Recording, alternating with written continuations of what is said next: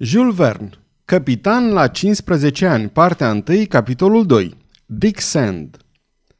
Totuși, deși marea era furtunoasă, vasul naviga în condiții cât se poate de suportabile. Doamna Weldon fusese instalată la bordul lui Pilgrim cât mai confortabil cu putință. În partea din spate a punții nu existau nici dunetă, nici ruf, nici o cabină de pupa nu o putea deci adăposti pe pasageră, așa că trebuie să se mulțumească doar cu camera capitanului Hull, situată în spate, modest sălaș de marinar. Și chiar și așa, capitanul fusilit să insiste ca să o facă să accepte. Acolo, în locuința neîncăpătoare, se instalase doamna Weldon cu Jack și bătrâna Nan. Tot acolo lua masa în compania capitanului și a vărului Benedict, căruia îi se înșghebase un soi de cămăruță în apropiere. În ceea ce îl privește pe capitan, acesta își stabilise domiciliul într-o cabină de serviciu a echipajului, cabină care ar fi fost ocupată de secund dacă ar fi existat un secund la bord. Dar, după cum se știe, bricul goeletă naviga în așa fel încât capitanul își putea îngădui să facă economie, renunțând la serviciile celui de-al doilea ofițer.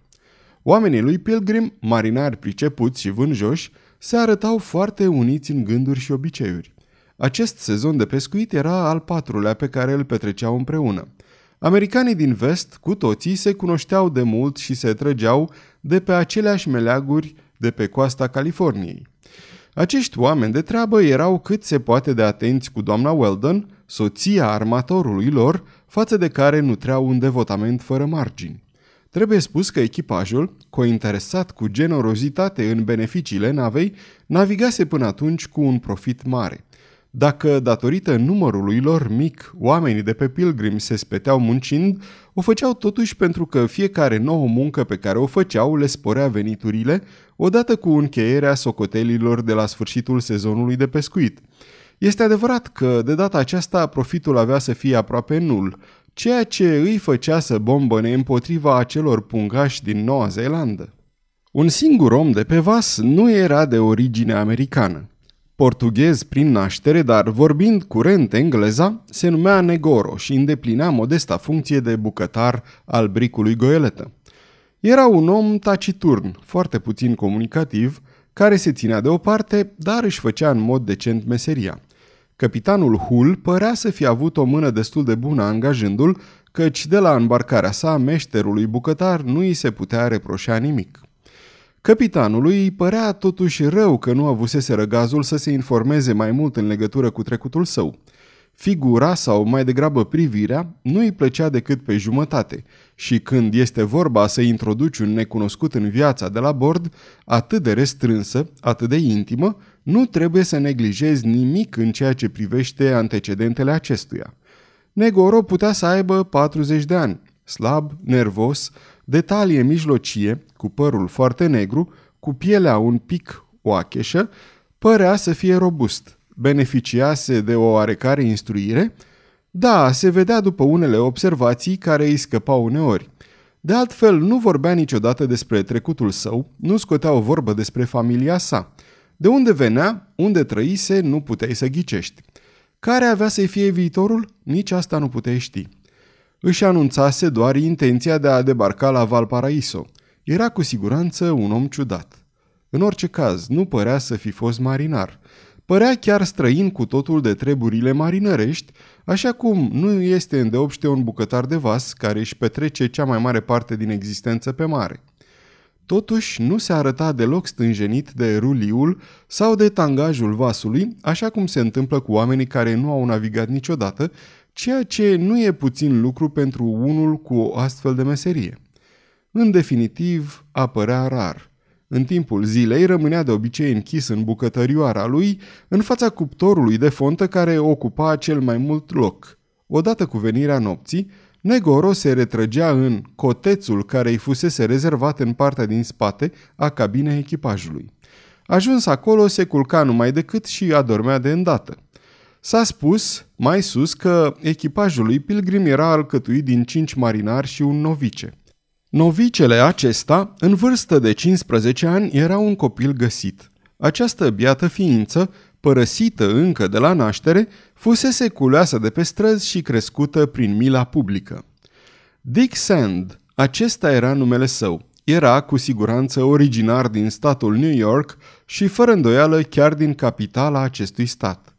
Dacă micuțul orfan fusese botezat Dick, prescurtarea lui Richard, aceasta se datora faptului că așa se numea trecătorul care se milostivise de el două sau trei ceasuri după ce se născuse.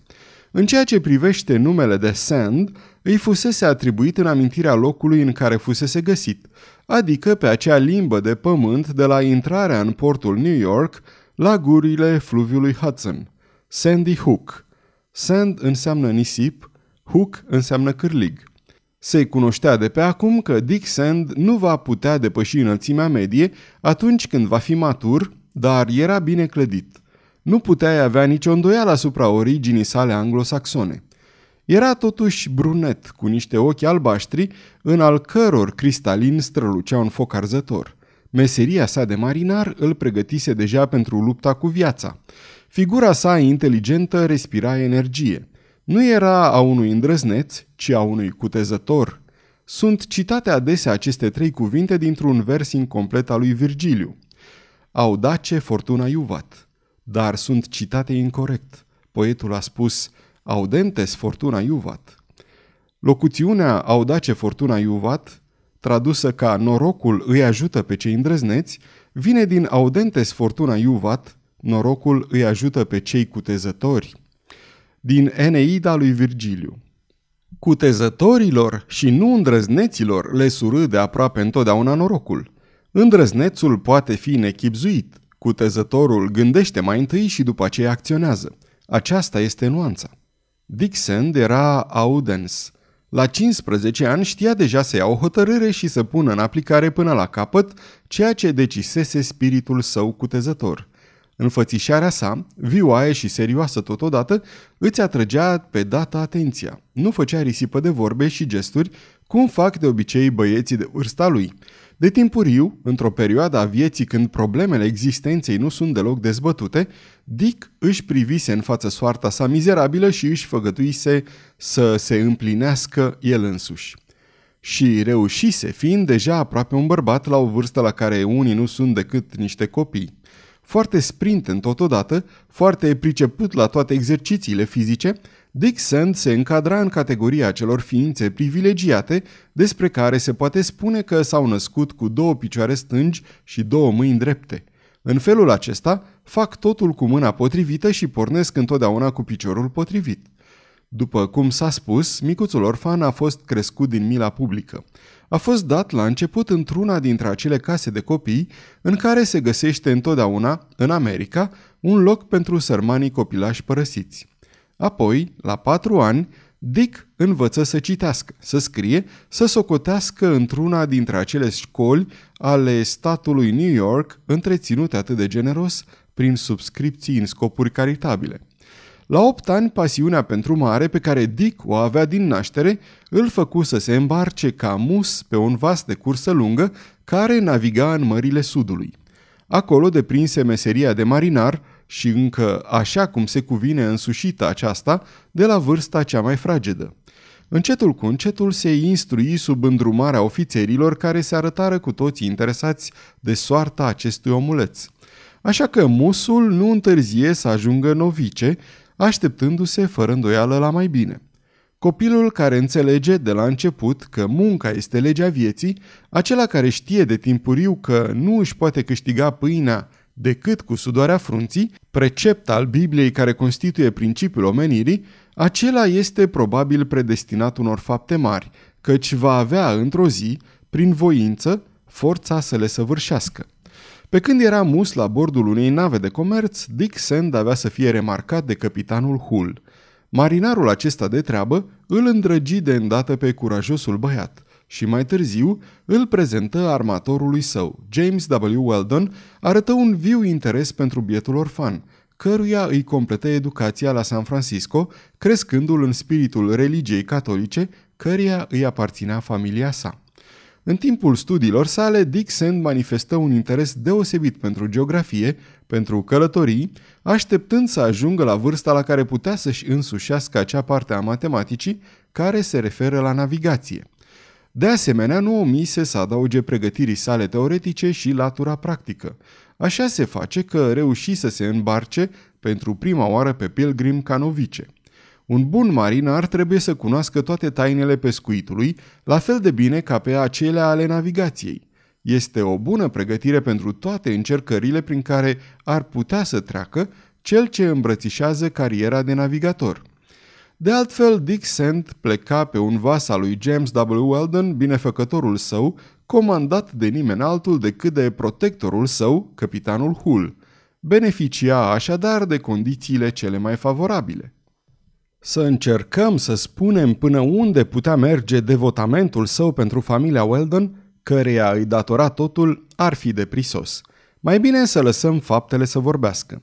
Dar vă dați seama cât de fericit fu tânărul novice când află că doamna Weldon urma să se îmbarce la bordul lui Pilgrim. Aceasta fusese, vreme de câțiva ani, o adevărată mamă pentru el și de aceea îl privea pe Jack ca pe un frate mai mic, fără să uite de poziția sa față de fiul bogatului armator, căci protectorii săi o știau prea bine. Acea sămânță de bunătate pe care o semănaseră încolțea într-un pământ roditor.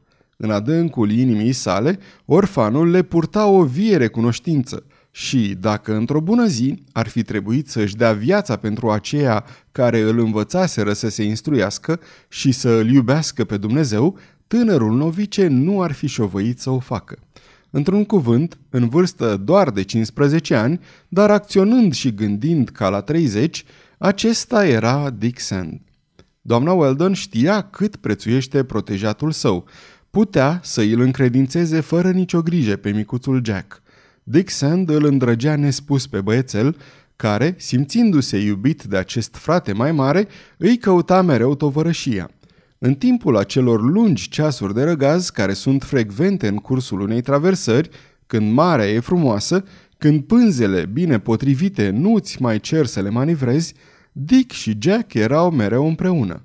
Tânărul novice îi arăta copilului tot ce i s-ar fi putut părea acestuia amuzant în meseria lui. Doamna Weldon îl privea fără nicio teamă pe Jack, însoțit de Dick Sand, avântându-se pe hobane, cățărându-se pe gabia catargului pe care se înălța vela foc sau pe barele catargului papagalului și coborând ca o săgeată de-a lungul pataranținelor. Dick Sand îl preceda sau îl urma întotdeauna gata să-l sprijine și să-l prindă dacă brațele sale de cinci ani ar fi slăbit în timpul acestor exerciții. Toate acestea îi făceau bine micuțului Jack, pe care boala îl lăsase cam palid, dar culorile îi reveneau repede în obraj la bordul lui Pilgrim datorită acestei gimnastici cotidiene și brizei fortifiante a mării. Lucrurile se desfășurau așadar astfel. Traversarea decurgea în aceste condiții și, dacă nu ar fi fost vremea puțin favorabilă, nici pasagerii, nici echipajul de pe Pilgrim nu ar fi avut de ce să se plângă.